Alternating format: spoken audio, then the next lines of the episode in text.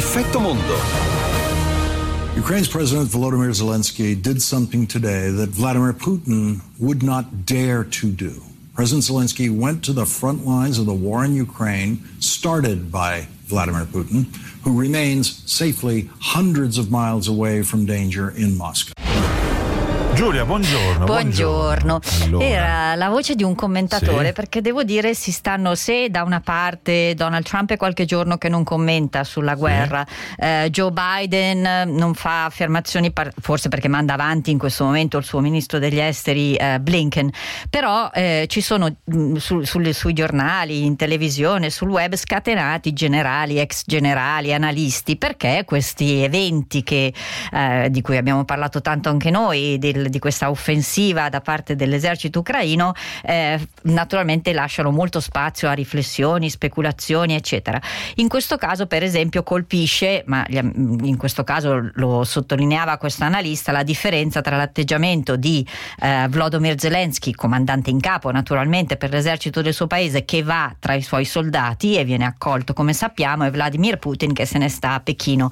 È una- un'immagine che, mh, molto significativa che anche il Wall Street Journal mette in prima pagina proprio di Volodymyr Zelensky con eh, in mezzo ai suoi soldati. Il titolo poi è eh, Zelensky si appresta a chiedere, come abbiamo sentito anche eh, dall'analista eh, da, da Marco Di Liddo, si appresta a chiedere nuovi aiuti. Un'altra analisi interessante sul New York Times Sì. faceva un parallelo con quello che è successo a un certo punto nel 2014 in Crimea.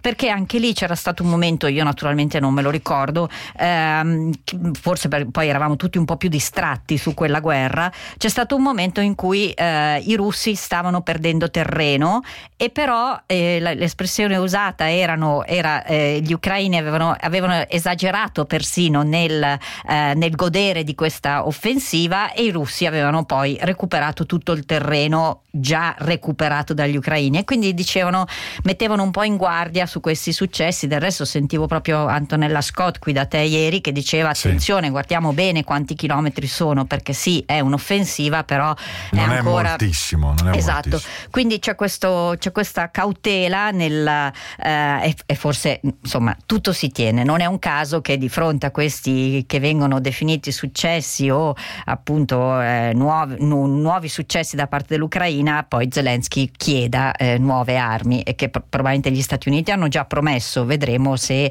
eh, se la- le- l'Unione Europea eh, darà, perché ieri eh, Ursula von der Leyen, sottolineano molti, molti giornali, ha detto che le sanzioni sono here to stay, cioè le sanzioni resteranno, non ha parlato chiaramente di eventuali nuovi eh, invii di armi o da singoli paesi o eh, come direttiva, diciamo come, come suggerimento europeo. Cos'altro c'è Giulia in primissimo piano sulla stampa internazionale? Beh, se vuoi restiamo un attimo negli Stati Uniti perché comunque dovremmo cominciare sicuramente anche a occuparci delle elezioni americane.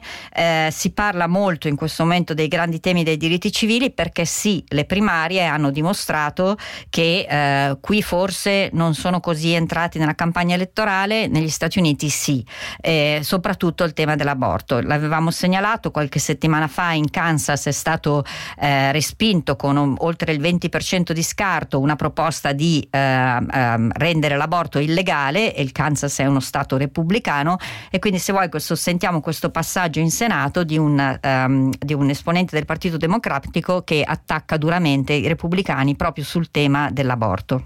teaching them something because I'm not hearing about abortion today. For many years, all I heard from them was abortion is murder. They're singing a somewhat different tune since the people of Kansas, by 20 points, destroyed their anti choice agenda.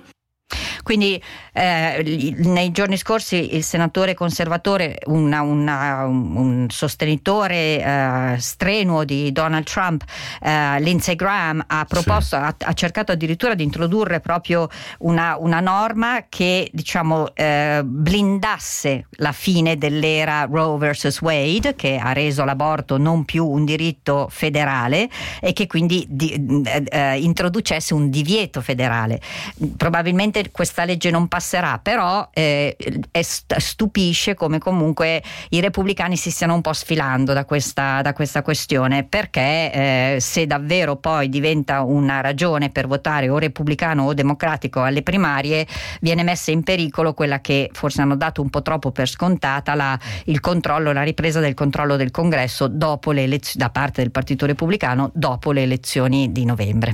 Allora Giulia, devo leggere questa agenzia da sì. Samarcanda perché è importante, eh, oltre a strette di mano e collaborazioni tra Cina e Russia, grandi potenze, c'è questa dichiarazione di Putin che dice Uh, ha detto al presidente cinese Xi Jinping che comprende le preoccupazioni della Cina sulla questione ucraina e che quindi intende chiarire la posizione russa. E questo eh, mi sembra una novità interessante perché di questione ucraina, di preoccupazioni cinesi fin qua non se n'era parlato.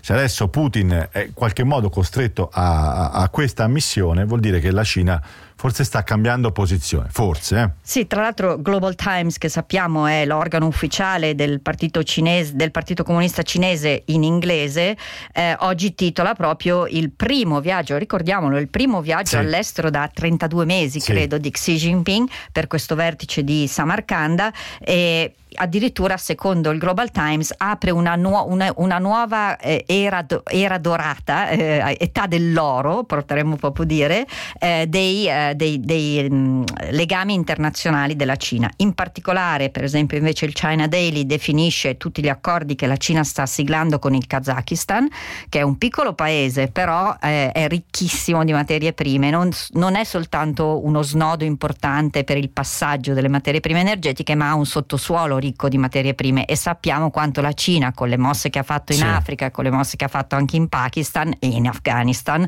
in prospettiva sia affamata di materie prime. Quindi eh, di nuovo, tornando alla complessità che traspariva dall'analisi di, di Marco Di Liddo, eh, la Cina deve, deve giocare veramente e probabilmente in questo ha una visione se lo può permettere potendo eh, prendere delle decisioni a livello diciamo di governo che poi eh, non devono passare attraverso il vaglio di alcun Parlamento ha una visione veramente di medio-lungo termine. Quindi sicuramente Samarcanda è da tenere per quello che riusciamo a fare da qui eh, molto, da, da, tenere molto sotto controllo. Chiudiamo con un altro titolo un'altra notizia Giulia sì, se vuoi in, in, Francia dove comunque sì. Eh, veramente anche lì eh, un, non, non si riesce più a arginare i prezzi nonostante le mosse la nazionalizzazione di EDF eccetera e quindi eh, si torna su tutti i giornali si parla di questo tranne che Le Monde ma ricordiamo che Le Monde è andato in stampa prima che Ursula von der Leyen parlasse quindi non, non, non, ha dato, non dà aggiornamenti sulla questione energetica che in prima pagina